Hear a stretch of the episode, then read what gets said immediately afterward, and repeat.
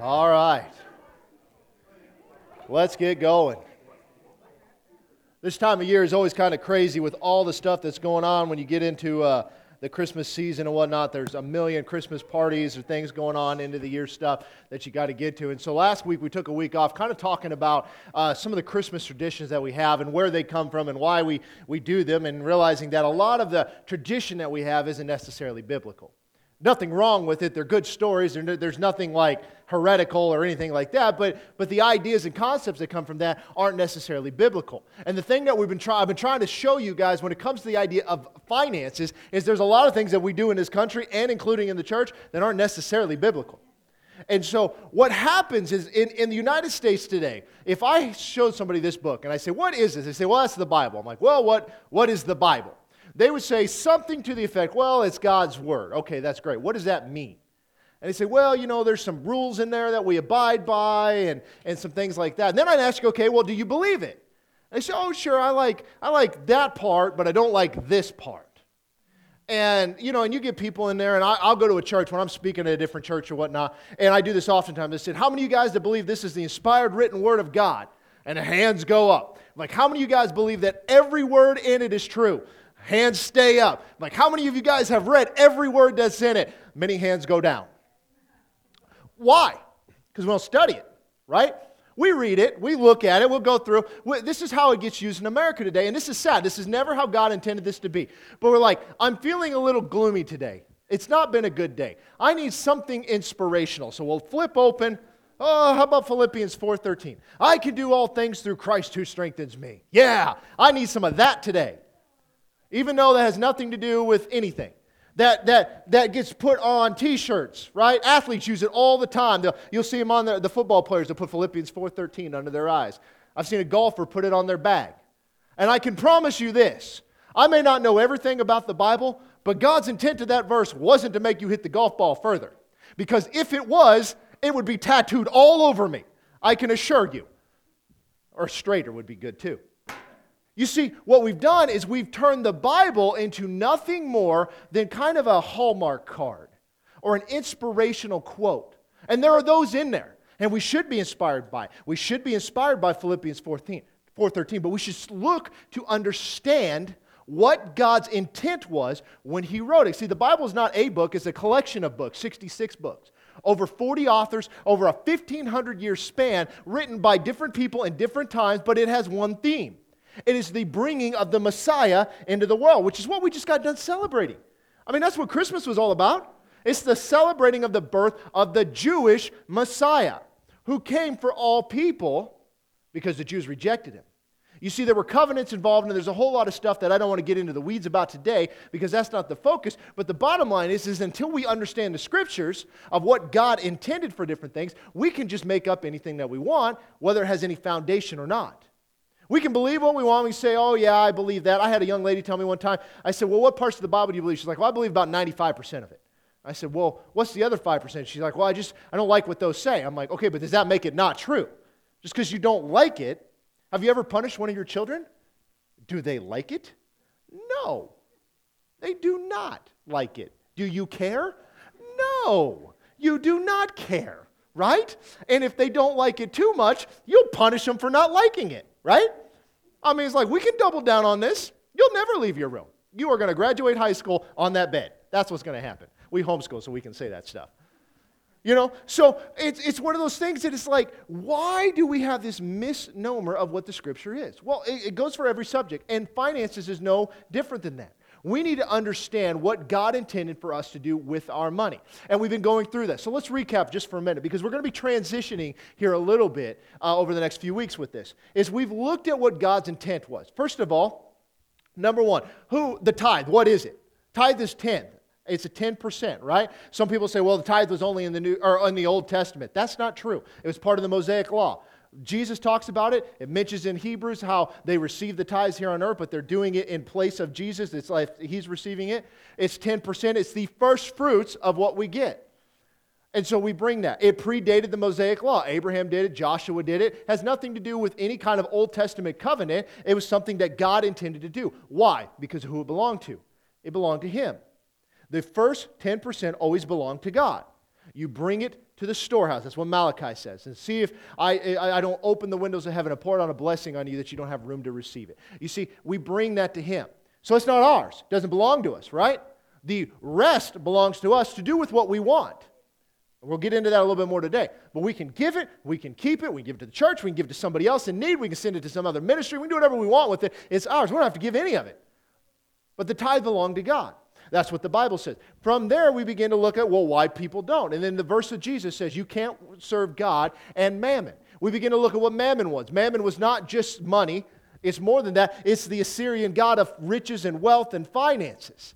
And I don't have the pictures up there today, but I showed you some images of, of what we think that they, they believe he looked like and whatnot. But basically, Mammon would make promises. He would promise, listen, if you will worship me, I will give you all the kingdoms of the world. I will make you wealthy. I will make you respected. I will lift you up and elevate you. What does that feed into? Pride. That's the same thing that Jesus was tempted with in Matthew chapter 4. When the devil came to tempt him after he had fasted for 40 days, it was all the same thing. Hey, you're hungry. Why don't you turn those stones to bread? Hey, I'll put you up on the temple. Why don't you just jump off and have the angels catch you? They'll, they'll protect you. And use scripture to do it. And then he takes them up and he shows them all the kingdoms of the world and said, Listen, if you will bow down and worship me, I will give you all of this. And Jesus said, No. He didn't fall into the temptation. You see, that is mammon. If you will serve me, I'll give you all of these things. Let's talk about the American dream. What does that sound like? I've got to get this. I need to get a social status. I need, I need to drive a new car so I can keep up with the Joneses. You know, we portray this image of wealth that isn't necessarily accurate because we're chasing all of these things. Why, are we supposed to chase things or are we supposed to chase God? See, these things are nothing more than a tool. There's nothing wrong with having them. There's nothing wrong with being wealthy. There's nothing wrong with having a nice car, a nice house, multiple of them. I don't care. But do they have you, which is the principle of God? You see, that's mammon.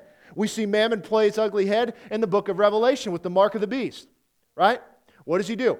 You can neither buy nor sell unless you take the image or the mark of the beast. You got to worship him. You're creating allegiances. So, how many people, if they did not have the ability to go and work for a living, selling stuff, whatever, or to go and buy the goods that they need, would just take this mark and say, Well, it's okay. God would understand because I have to take care of my family. Is that biblical? No, it's not, because who takes care of our families? God does. You see, that's the part we've been missing. Is that our faith and hope and trust is always in God to provide for us. Always. Nothing changes. It is not your job. It is not your farm. It is not your business. It is not your investments.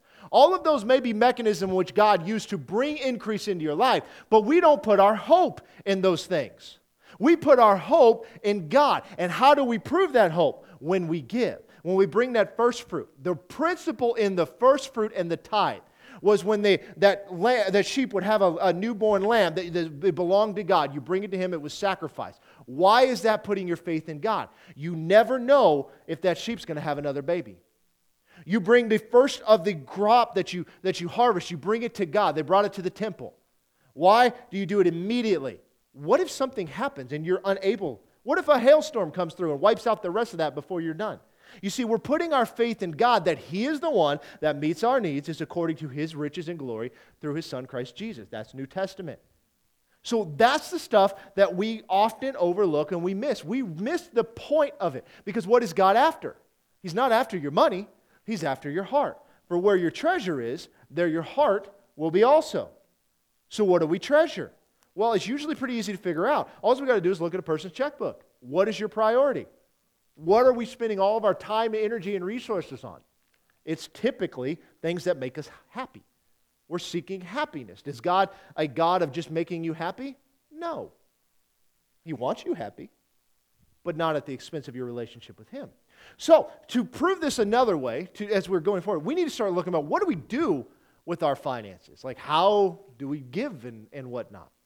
And we're going to start to look in that. But before we go into that part, we're going to look at something today that I can assure you that you've never thought about has anything to do with finances. We're going to talk about the Sabbath. Okay? I know, it's weird. I see some of you staring at me. Just trust me. Just go with me. Just, just bear this out a little bit. What is the Sabbath? I can tell you that today is not it. The Sabbath is not Sunday. It never has been, it never will be. Let's jump to Exodus chapter 20, verse 11. We're going to start there today. This is part of the Ten Commandments, all right? This is God laying them out for the nation of Israel. It says, Remember the Sabbath, keep it holy. Six days you shall labor and do all your work, but the seventh day is the Sabbath of the Lord your God. In it you should do no work, you, nor your son, nor your daughter, nor your male servant, nor your female servant, nor your cattle, nor your stranger who is within your gates. For in six days the Lord made the heavens and the earth, the sea, and all that is in them, and rested the seventh day. Therefore the Lord blessed the Sabbath day, and he hallowed it. Okay, now let's break this down a little bit today. The Sabbath. What is the Sabbath? It is the seventh day of the week, which is what? Saturday. It was because how the Jews kept their days, they went from evening to morning evening to morning. We do it differently. They ran off a lunar calendar, we run off of a solar calendar. So let's look at this and how much this actually plays a part in the world that we live in today. Okay? Where do we get a day from? It's from the rotation of the earth, right? Right? 24 hours takes the road. That's how we get it. Sun goes up, sun goes down. We go back and forth, repeat. Okay? Where do we get a month? It's the moon traveling around the earth right? Lunar calendar, all that kind of stuff. All right? Where do we get a year? The earth around the sun. These are all scientific principles. That's what we base them off of. But where do we get a week? We just read it. You ever wonder that? Why do we have a week? Why don't we just have a month? This is the principle that came out from the very beginning. You see that in the story in Genesis with the creation. God created in six days, and that is the argument he's making. I created in six days, and then I rested. I want you to follow that paradigm. Follow what I'm doing. And so they did. And so they did no work. Now, when no work means no work, and Jews have taken this to such an extreme, it's, it's, it's absolutely crazy. In fact, Jesus is dealing with the Pharisees because remember, he'd healed on the Sabbath. So here's a guy who can't walk, and he healed him. Or he blind. Which one was it? I think he's blind. I don't know. He healed some dude on the Sabbath. Somebody look that up. He heals this guy on the Sabbath. The Pharisees are freaking out because why? Healing somebody is work, and you can't do work. So I'm so so imagine this in today's world. Let's say that we could do no work on the Sabbath, and somebody gets hit by a bus. And you know that you have this gift of healing, and all you'd have to do is walk over there, lay hands on them, and they would get back up. If you don't, they're going to die. According to the Pharisees, you let them die. That's how extreme it is. It's crazy. Okay? Jesus said, No, that is not what this is talking about. Now, those laws came into play later uh, after the uh, new temple was built. It's a whole other thing. I, I don't want to go there today. But the bottom line is this they say, do no work. So, what is work? Well, to Jews today, if you go over to Israel on the Sabbath, Friday night to Saturday night, they have elevators. And the elevators stop on every floor because pushing the button is work. Okay? So if they see what they call a goyim, which is a Gentile, which is all of us because we're not Jewish, going into the elevator, they will follow you on there and say, Would you push uh, floor nine for me? Because otherwise, they're going to stop on every floor. This is how crazy it is. Obviously, this is not what God intended. So, what is the Sabbath? Well, to keep the Sabbath, it is more than just the sixth day because there's a bunch of them. But there's a whole number of laws that were introduced by God to the Jews, to Israel. Okay? First was the food laws. Okay? You said no pork, no shellfish, nothing that uh, chews the cud, things like that. There was a whole bunch of stuff that they had to go into. We're not going to get into that. So you had the food laws. Then what else did they have to do? They had clothing laws, right? No mixed fabrics at all. So if you have a cotton slash rayon shirt, you would be breaking the law. It had to be of one fabric. That's it. But the last one, and this is what it has to do with the Sabbath, was the farming, the crops. Because every seventh year, they would have to allow the land to rest. So you had the Sabbath, which was seven days, the seventh day. You had the what they would call the Shemitah year, of the seventh year, the land Sabbath.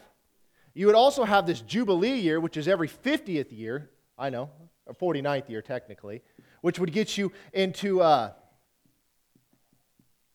where all, all debts were forgiven, everything like that would go. Same with the Shemitah. And then he would also have these feasts that happened that had, they were special Sabbath days where they would rest in, in their seven feasts and whatnot. Now, I know this is confusing, just bear with me here. The seventh day is the Sabbath, but there was a Sabbath rest here, and there was a Sabbath rest here, and there was a Sabbath rest here. Uh, can you see that this, there's a lot of Sabbaths that are going on? You know, when we get into Easter this year, we're going to talk about how the Sabbath played a part in the resurrection of Jesus because I'll tell you this Jesus did not die on Friday and raise on Sunday. I'll just say that. We'll get into the details when we get there. So we have all of these right here food, clothing, crops. You couldn't keep one and not the others because if you missed one, you missed them all. And so it was necessary to keep all of this stuff. So the food laws, the pre- reason that God did this is He said, I am trying to keep you separated from the rest of the world. They were supposed to be unlike any other nation. And they were governed by whom? God. Every other nation had a king or a ruler of some sort. Now, later on, they will cry out to God and say, God, we want to be like the other nations. We want a king. And who does he give them? Saul. And Saul screws up, which later gets us David. So they were to be separated. So, what would happen is on the seventh day, they could gather no food whatsoever. They had to gather everything they needed on the sixth day, and then they had to have everything ready to go because they could, you couldn't cook. You couldn't do anything. There was, it was nowhere. It was a day hallowed, which means it is set apart and, and worship to God. Now, we do that on Sunday here. All right? That doesn't come, uh, uh, come into play until after the time of Constantine, where they moved the day of worship until uh, to Sunday. There's a whole lot of stuff into that we're not going to get into, but the bottom line is this Sunday has never been the Sabbath. I just want to make that clear. Biblically, it is always on Saturday. We don't care. You know why we don't care? Who was this given to? Israel. This was part of the Mosaic covenant. You see, when they fled Egypt, and God's standing there, and it's a Mount Sinai, and the Ten Commandments, and you guys have seen the movie. So Charlton Heston's up there doing his thing. He gets the stone, lightning's flashing, all of that. Basically, comes down from the mountain. Is God says, "Listen, I will be your God. You will be my people. Here are the things that I want you to do. If you do them, you will be healthy, wealthy, and wise. Life will be good for you. But if you don't, you will be cursed. Do you accept my terms? They said, Yes, we do. A sacrifice was cut, blood was shed for this, and so this goes into play. And what happened? They broke it immediately. They started worshiping the golden calf. But these Sabbaths were important because on the seventh day, they did nothing. On the seventh year, they did not farm. So they were allowed to let the, they had to let the land rest and nothing would happen. And God says, You will be able to collect so much on the sixth year, you won't need to on the seventh. And then you start again on the eighth, and you will have more than you can even imagine if you just do this. But did they do it? No, they did not. You see, what happens is they never allowed the land to rest. And the reason King Nebuchadnezzar comes in from Babylon and takes them captive is God says, My land needs its Sabbath. So for 490 years, they are in captivity. You guys heard that if my people who are called my, my name will humble themselves and pray, then I will hear from heaven and I will heal their land. That's what that's talking about. You see, 490 years, they had never kept that seventh year. But the point was, it's like, you need to trust me in this. I want you to let that land rest. There's probably a natural reason for all the, the nutrients to get back in it and all that other kind of stuff. And he's like, just trust me, and you will be fine. But here's the thing they didn't trust God. They would do some work on the Sabbath, they would do some things. Remember when the manna was falling and God said, Listen, collect all you need on the sixth day, but don't collect anything on the seventh. And they normally couldn't have it stay because the next day it would be no good, but on that day it would. But they didn't trust God here. You see, that is the point I'm trying to make with the Sabbath.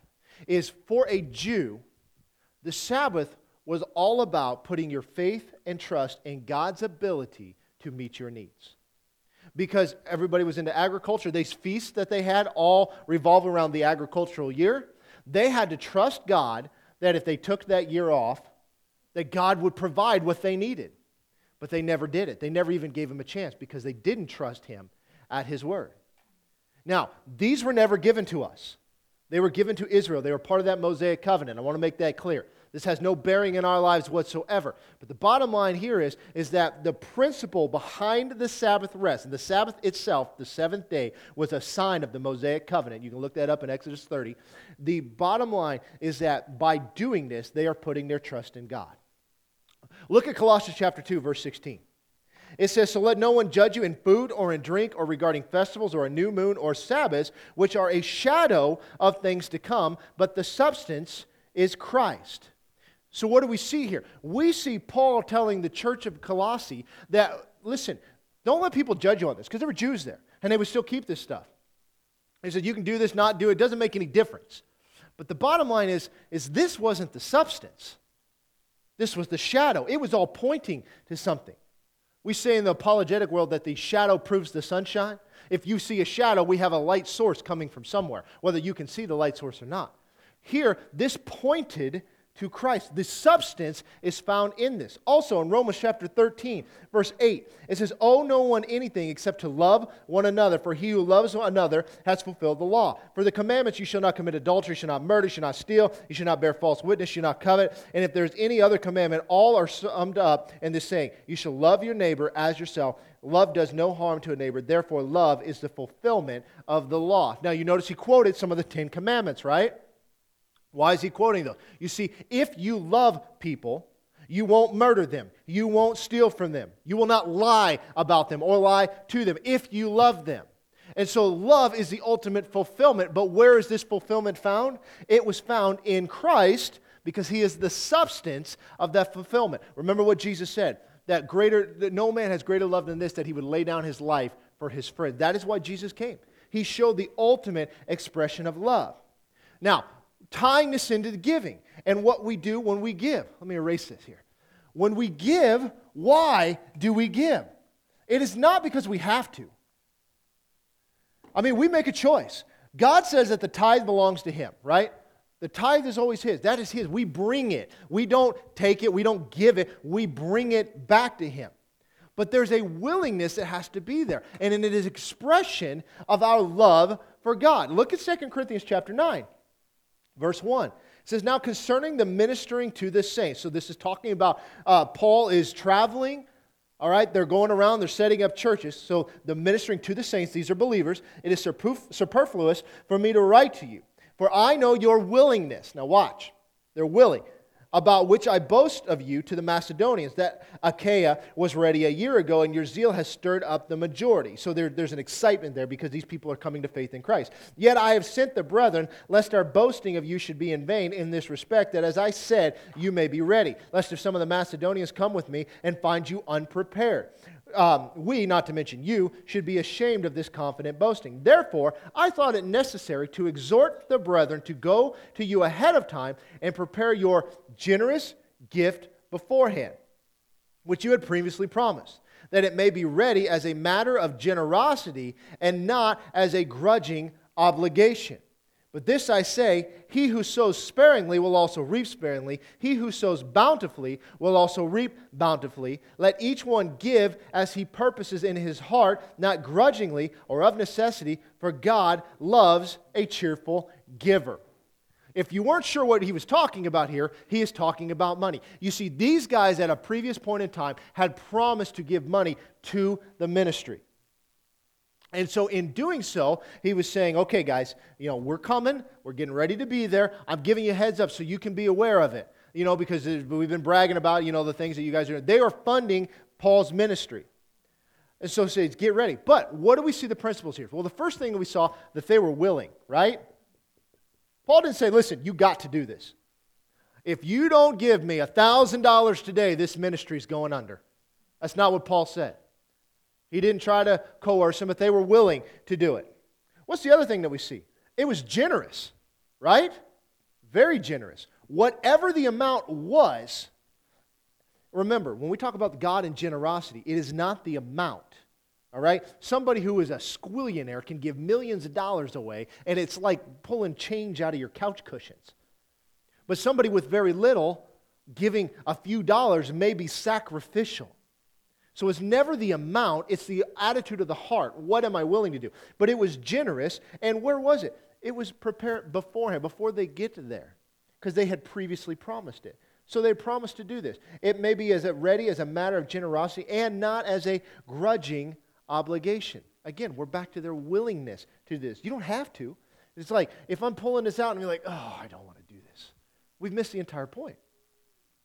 He said, I say, he who sows sparingly will also reap sparingly. He who sows bountifully will reap bountifully. So, again, what do we see here? It is all a matter of how we sow. Are we grudgingly putting this in? We don't want to do this. Or, boy, I know I could do more, and I feel like maybe God's telling me to do more, but I'm not gonna because I want to go do whatever I want to go do.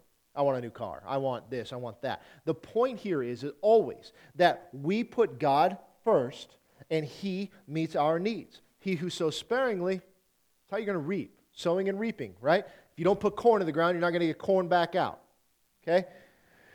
Let each one give as he purposes in his heart, not grudgingly or of necessity. So we have this not begrudgingly because there's this willingness. We have this generous spirit with it. We're doing this because we believe in what God is doing. And we have a cheerful heart. And God loves that. Why? Because this item, this in our case it's money, but this was agriculture, does not own us. It is nothing more than a tool. Let's look at another one. 2 Corinthians chapter 8, verse 1. Moreover, brethren, we make known to you the grace of God bestowed on the churches of Macedonia, so this is previous to what we read, that in a great trial of affliction, the abundance of their joy and their deep poverty abounded in the riches of their liberality. For I bear witness that according to their ability, yes, and beyond their ability, they were freely willing. So we see that willing again, but according to their ability they gave, but also what? Beyond their ability. It was sacrificial. right? It wasn't just that, oh, you know, I, I've got this, so I can afford to give this amount. I mean, they so believed in what God was doing that they gave beyond their natural ability to just give. That means they're hurt a little. Now, think about this. Let's go back to the Old Testament. Do you think it maybe could have hurt a little bit to a farmer who didn't have a whole lot, but that first time that baby lamb comes out, that baby cow, whatever it was, they have to take that to the temple? Absolutely. This is your livelihood. We're dependent upon that. Do you think it maybe hurt to take a day off on the Sabbath and not work? You could be out there in the marketplace. You could be making some money right now. You think that maybe hurt? Yeah, but the point wasn't that he's trying to hurt you. He wanted their heart. He wants them to be lifted up and worship God in all that they have. So, beyond their ability, they freely and were willing to give, imploring us with much urgency that we would receive the gift and the fellowship of the ministering to the saints. And not only as we had hoped, but they first gave themselves to the Lord and then to us by the will of God. Now, I can relate to this because Paul's saying, like, that they're, they're, they're begging. It's like, Paul, you need to be willing to take this. And I understand that because there have been times in, in being a pastor and for, for many years is that somebody comes in and wants to give and you know their situation. And all you want to do is just give it back to them because it's like, man, you need this. But am I doing them a favor? Not at all. Because they are putting their faith in God. Remember the woman with two mites. And Jesus said she's given more than everybody here. Everybody here was dropping in a ton of money. She gave all that she had. And she said that her gift is greater. Because it's not about the money. It's not what we're trying to bring in. She was so willing to fulfill what God had told her to do that she gave everything she had. Okay? Let's go on. So we urge Titus that as, as he had at the begun, so he would also complete this grace in you as well. But as you abound in everything, in faith and in speech and in knowledge and all diligence, for in your love for us, see that you abound in this grace also. I speak not by commandment, but I am testing the sincerity of your love by the diligence of others. For you know the grace of our Lord Jesus Christ, that though he was rich, for your sakes he became poor, that through his poverty you might become rich. What's he talking about there? He's not talking about like Jesus didn't cash in his trust fund. Jesus in heaven with God, the, the pinnacle of the world, everywhere that it, we all desire to be, he gave all of that up and came to earth and became poor. This is not talking about finances, so that we could become rich. Also, not talking about finances. Jesus did not die to make you wealthy. What's this talking about? We are now complete in him. When we receive Jesus as our Lord, we make him, we become born again, whatever vernacular you want to put on it, we are now rich in the eyes of God because we are lacking nothing. Jesus had everything, came to earth, lacked what he needed on earth per se. Didn't have everything, but became poor so that we could become rich. Verse 10 And in this I give advice, it is to your advantage not only to be doing what you began and were desiring to do a year ago, but now you also must complete to the doing of it, that as there was a readiness and des- or to desire it, so there also must be a completion out of what you have. What does he just say? It's advantageous that you do this. Right? Can't spell. It was to their advantage. Guys, you made a promise here. You were willing and you're generous, and this was sacrificial. But now it's time to follow through with that. It's to your advantage. For if there is first a willing mind, it is accepted according to what one has and not according to what he does not have. So, when it talks about giving, it's based off of what you do have, not off of what you don't have, right? Has God ever asked you to give something you didn't have? That you didn't control? No, never does. Never in Scripture. I do not mean that others should be eased and you burdened, but by an equality, that now at this time your abundance may supply their lack, and their abundance also may supply your lack, that there may be equality. As it is written, He who gathered much had nothing left over, and who gathered little had no lack. What's he saying? We're all in this together. Some can give more, some can give less. But when they give more, they can make up what you, what you can't. Because it's not based on what you can't do, it's based off of what you can do. You are in completely control. Complete control. You have to be willing to do this. And it was to their advantage. But we're all in this together. We're all in this, this teamwork to, to fulfill the work of Christ. And that is why we give. We give to the ministry. We give because we believe that God's telling us to give. We give out of obedience to give. We give because we're willing and we, we want to have a generous heart. And sometimes it is sacrificial.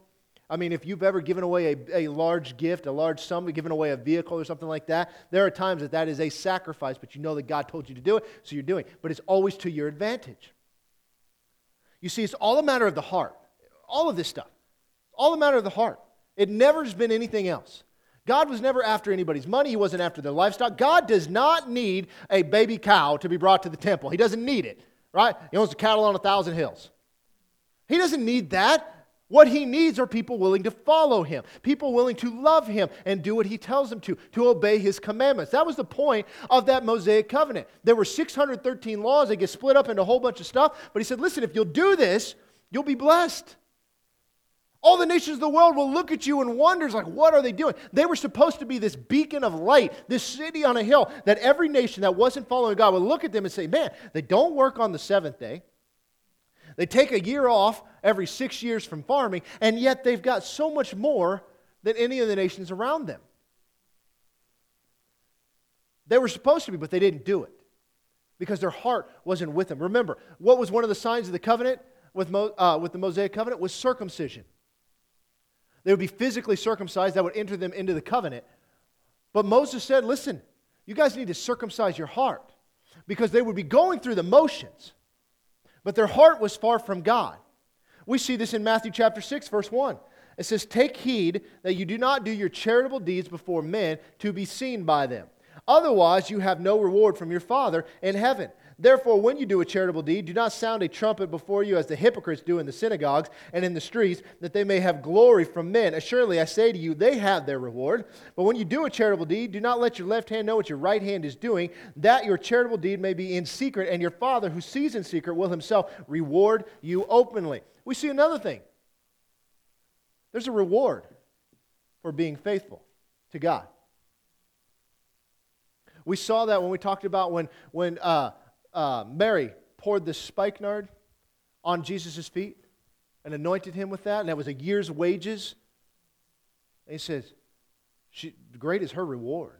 She's like, I'm only with you for a, a little while. Great is your reward. Every time this gospel is preached, this story will be told. It's in Mark.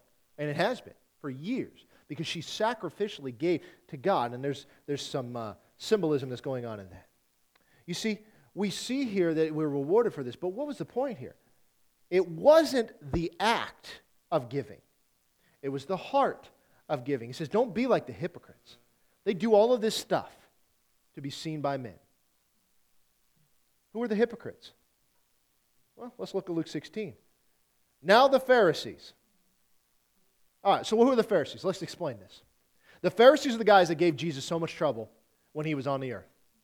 In the book of Acts, it becomes the Sadducees. The Pharisees were what we call the legalist.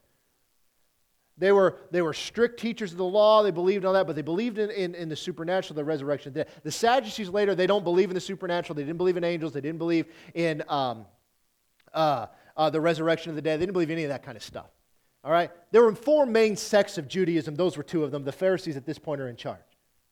The Pharisees are the ones that people would report to when they saw that Jesus had done a miracle there were four miracles that they were waiting for the Messiah to do. They report to the Pharisees. The Pharisees would go investigate it to see, okay, is the Messiah possibly here? You see, they didn't like Jesus because Jesus didn't fit the mold of the Messiah that they thought he should be.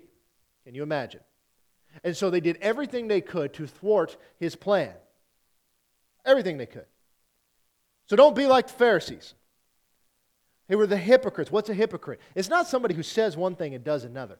The actual definition of a hypocrite from the Greek, when you get back to it, goes back to even Shakespearean language, is this one wearing a mask. You portray yourself as something else. You have this mask on. But when you pull away the mask, you are something completely different. Not somebody who, in a, a, a, moment of losing their temper, says or does something stupid. That's not a hypocrite. But you portray yourself completely as something that you are not. That is a hypocrite. That's the same thing. What does that have to do with? The heart. It's always a matter of the heart. See, the Pharisees, who were lovers of money, also heard all these things, and they derided him. And he said to them, You are those who justify yourselves before men, but God knows your hearts. For what is highly esteemed among men is an abomination in the sight of God. All of this stuff, what do we see? It's always going back to the heart. There are reasons that we give. There are reasons that we don't. We have to question ourselves. I just quoted this, but let me read it. John chapter 12, verse 1. Then, six days before the Passover, Jesus came to Bethany, where Lazarus was, who had been dead, whom he had raised from the dead. There they made him a supper, and Martha served, and Lazarus was one of those who sat at the table. Then Mary took a pound of very costly oil of spikenard, anointed the feet of Jesus, wiped her feet with her hair, and the house was filled with the fragrance of the oil. But one of his disciples, Judas Iscariot, Simon's son, who would betray him, why is this fragrant oil not sold for 300 denarii and given to the poor? Poor. This, he said, not that he cared about the poor, but was he was a thief. And he had the money box, and he used to take what, he, what it was put in. And Jesus said, Let her alone. She has kept this for my day, the day of my burial. For the poor you have with you always, but me you do not have always. Okay. What is she doing? Why is she doing this? You see, Jesus shows up, but you notice it's six days before the Passover. The Passover in which Jesus is going to die. The Passover is one of those feasts that I was talking about later. We celebrate Easter but technically it's Passover that we're celebrating. And so she takes this extremely, it's a year's wages. Can you imagine taking one year's salary and buying any item and dumping it on the ground? Okay? Be, be, it's a bad move, just so you know. And Judas is getting on to her. He's saying, Why are you doing this? You should have sold this. We could have taken that money and given it to the poor, which is not his motivation, right? He just tells us that. He was stealing, he was taking money out of the box. But that's the spirit of mammon. Oh, yeah, you should give more. We see this on TV. We're going to talk about these TV preachers, okay? So don't get me wrong. We will get there. But this idea here is the spirit of mammon, which is the spirit of Antichrist, which is like, if you will do this, then I will give you that. But what was she doing? Why did she do it? It was the sister of Lazarus. Jesus raised Lazarus from the dead. It was with a thankful heart that she gave to him. She was so grateful for what Jesus had done. Remember the story that she had called for Jesus to come. The message got to Jesus before Lazarus had died. And Jesus didn't go, he waited. And he looked at his disciples. He said, It is better for you that we wait than to go. Why is that? That doesn't make any sense. Jesus could have said something, would have risen right up. No big deal. Well, one of the messianic miracles, because Jews believed that the spirit of a man stayed with the man for three days. But on the fourth day, the spirit would leave, and you could no longer rise him, raise him from the dead. Only the Messiah could do that, only God Himself. And it tells us specifically that when He went, it was the fourth day thus proving him the Messiah. That is why the Pharisees later tried to kill Lazarus, because he was proof of the power of God through Jesus. So, why was she so thankful? Why was she doing it? Because Jesus had raised her brother from the dead. He was sitting there with them in this moment. That is what's going on here. It's this thankful heart that she's willing to give up a equivalent of a year's salary for God. That's sacrificial, isn't it? Was it to her advantage? Great is your reward. Absolutely. She was willing to do it. It was generosity. Now, let's look at this story here. This story often gets, I'm almost done, I promise. This story often gets misquoted, misunderstood. People don't understand this, and, and they look at this backwards. But let me show you what's going on. In Matthew chapter 19, we have the story of this rich man that comes to Jesus. Verse 16 Behold, one came and said to him, Good teacher, what good things shall I do that I may have eternal life? Guys, those are questions that we get asked all the time. How do I get to heaven? And what does most people answer? well, if you're a good person or you do good things. It's not what Jesus said. Jesus never said that. And remember, he's talking to a Jewish man. And he said to them, Why do you call me good? No one is good but one, that is God. But if you want to enter into life, keep the commandments. What commandments? The Ten Commandments. He said to him, Well, which ones? Right? Narrow that list down for me, would you? Jesus said, You should not murder, you should not commit adultery, you should not steal, you should not bear false witness. Honor your father and your mother, and you shall love your neighbor as yourself. And the young man said to him, All these things I have kept from my youth. What am I missing? What do I still lack? Jesus said, If you want to be perfect, go, sell what you have, and give to the poor, and you will have treasure in heaven, and come follow me. But when the young man heard that saying, he went away sorrowful, for he had great possessions. It means he's loaded. Did Jesus said to his disciples, Surely I say to you that it is hard for a rich man to enter the kingdom of heaven. And again I say to you, it is easier for a camel to go through the eye of a needle than for a rich man to enter the kingdom of God. And when his disciples heard it, they were greatly astonished, saying, Well, then who can be saved? And Jesus said to them, With men, this is impossible, but with God, all things are possible. And so, how does this story often get preached? Well, you've got this rich guy coming to Jesus. And what's the moral of the story? You need to sacrifice everything, you need to give it all away because you can't be rich and get to heaven. So we should live this pious life, and nobody should ever have anything because every dollar should be going to the ministry in some capacity. Because it's easier for a camel to get through the eye of a needle. Anybody here sew? Anybody in here ever ridden a camel? Ever tell you a story where I almost bought a camel at an auction? Let me tell you a story because it's funny. I used to own a landscape business where an auction buying equipment. This has nothing to do with anything. I just like this story.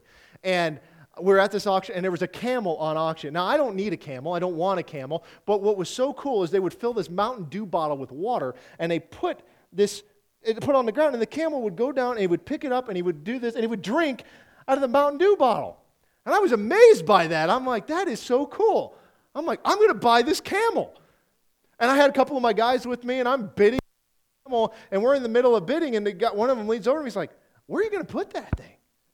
And that's when it dawned on me, like, I have absolutely no idea. Luckily, somebody outbid me, and I don't never owned a camel, but I was enthralled with it. It has nothing to do with anything. Again, I just like that story. But could you fit a camel through the eye of a needle? No, you can't. You see, when we preach this story today, what would we do in the American church today? What would we say to this man? We get a rich guy that comes in, listen, I'm thinking about joining your church, and I really want to follow God. What do I need to do? If we said, oh, well, you need to give up everything, you need to give away all your money, stuff like that, and you guys like, well, I don't know if I really want to do that.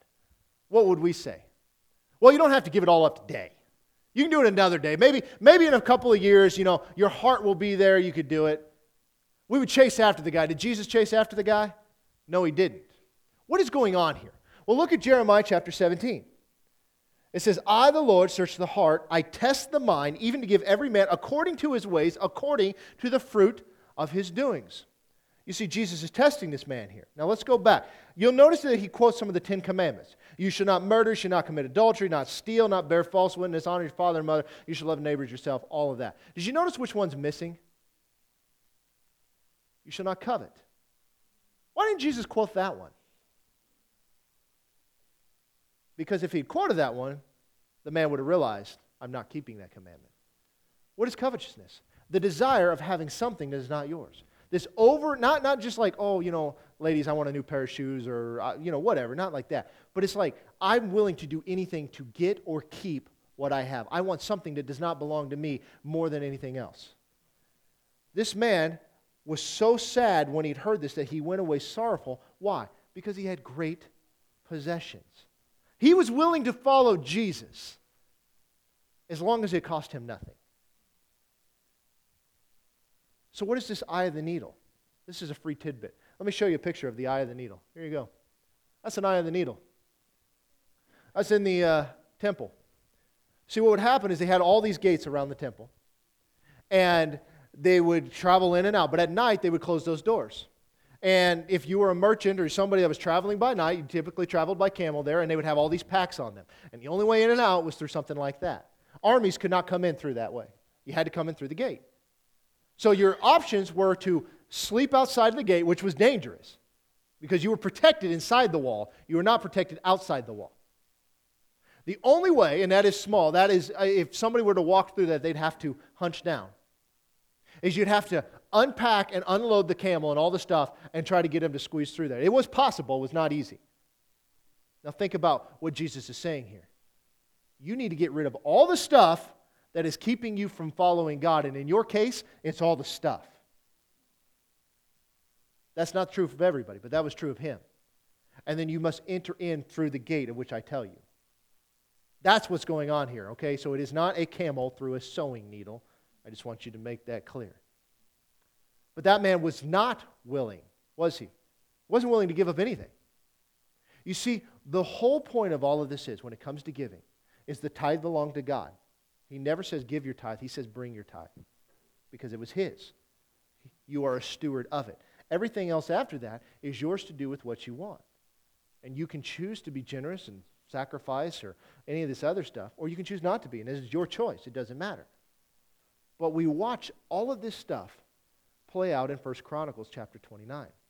This is an example of a cheerful heart, an example of a generous heart, an example of a giving heart, somebody who loves God and believes in what God's wanting to do. You see, David is ready to, to build the temple. He's wanting to make this happen. He's not going to be allowed to do it. He said he was a man of war. His son Solomon is going to build the temple, but David's going to fund it. But not just David, everybody else there. The temple was lavish. I don't have pictures of it, but everything was wrapped in gold, and there's a whole lot of stuff going on there. It was extremely expensive. Billions of dollars. Billions. Okay?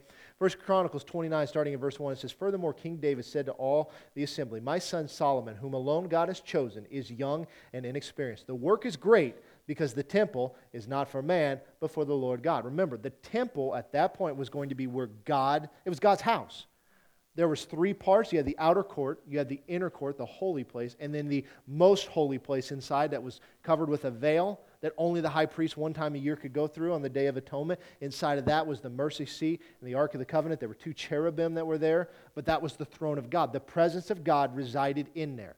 When they, uh, when they sanctified the temple and they, what they call Hanukkah it, when they, they set it apart, they, um, the, the glory of God was so strong in the temple that the priests couldn't even walk in. They would fall down as they attempted to walk in. So this is where God resided. Who's the temple of, of, the, of God today? All of us right? We are the temple of the Holy Spirit. It's not for man, but for the Lord. Now, for the house of my God, I have prepared with all my might. So he's worked for this gold for things made of gold, silver for things silver, bronze for things of bronze, iron for things of iron, wood for things of wood, onyx stones uh, to be set, glistening stones of various colors, all kinds of precious stones and marble slabs in abundance. Moreover, because I have set my affection on the house of my God, I have given to the house of, of my God over and above all that I have prepared for the holy house, my own special treasure of gold and silver, 3,000 talents of gold and the gold of the Ophir, 7,000 talents of refined silver to overlay the walls of the house, the gold for things of gold and the silver for things of silver, and for all kinds of work to be done in the hands of craftsmen. Who then is willing to consecrate himself this day to the Lord? So, what is David saying? Listen, guys, I've sacrificed for this. I have set apart all of this stuff. I worked to get everything that I needed, but I believe in what God's going to do. David is not going to get to enjoy this temple because Solomon's the one that's going to build it. David's gone.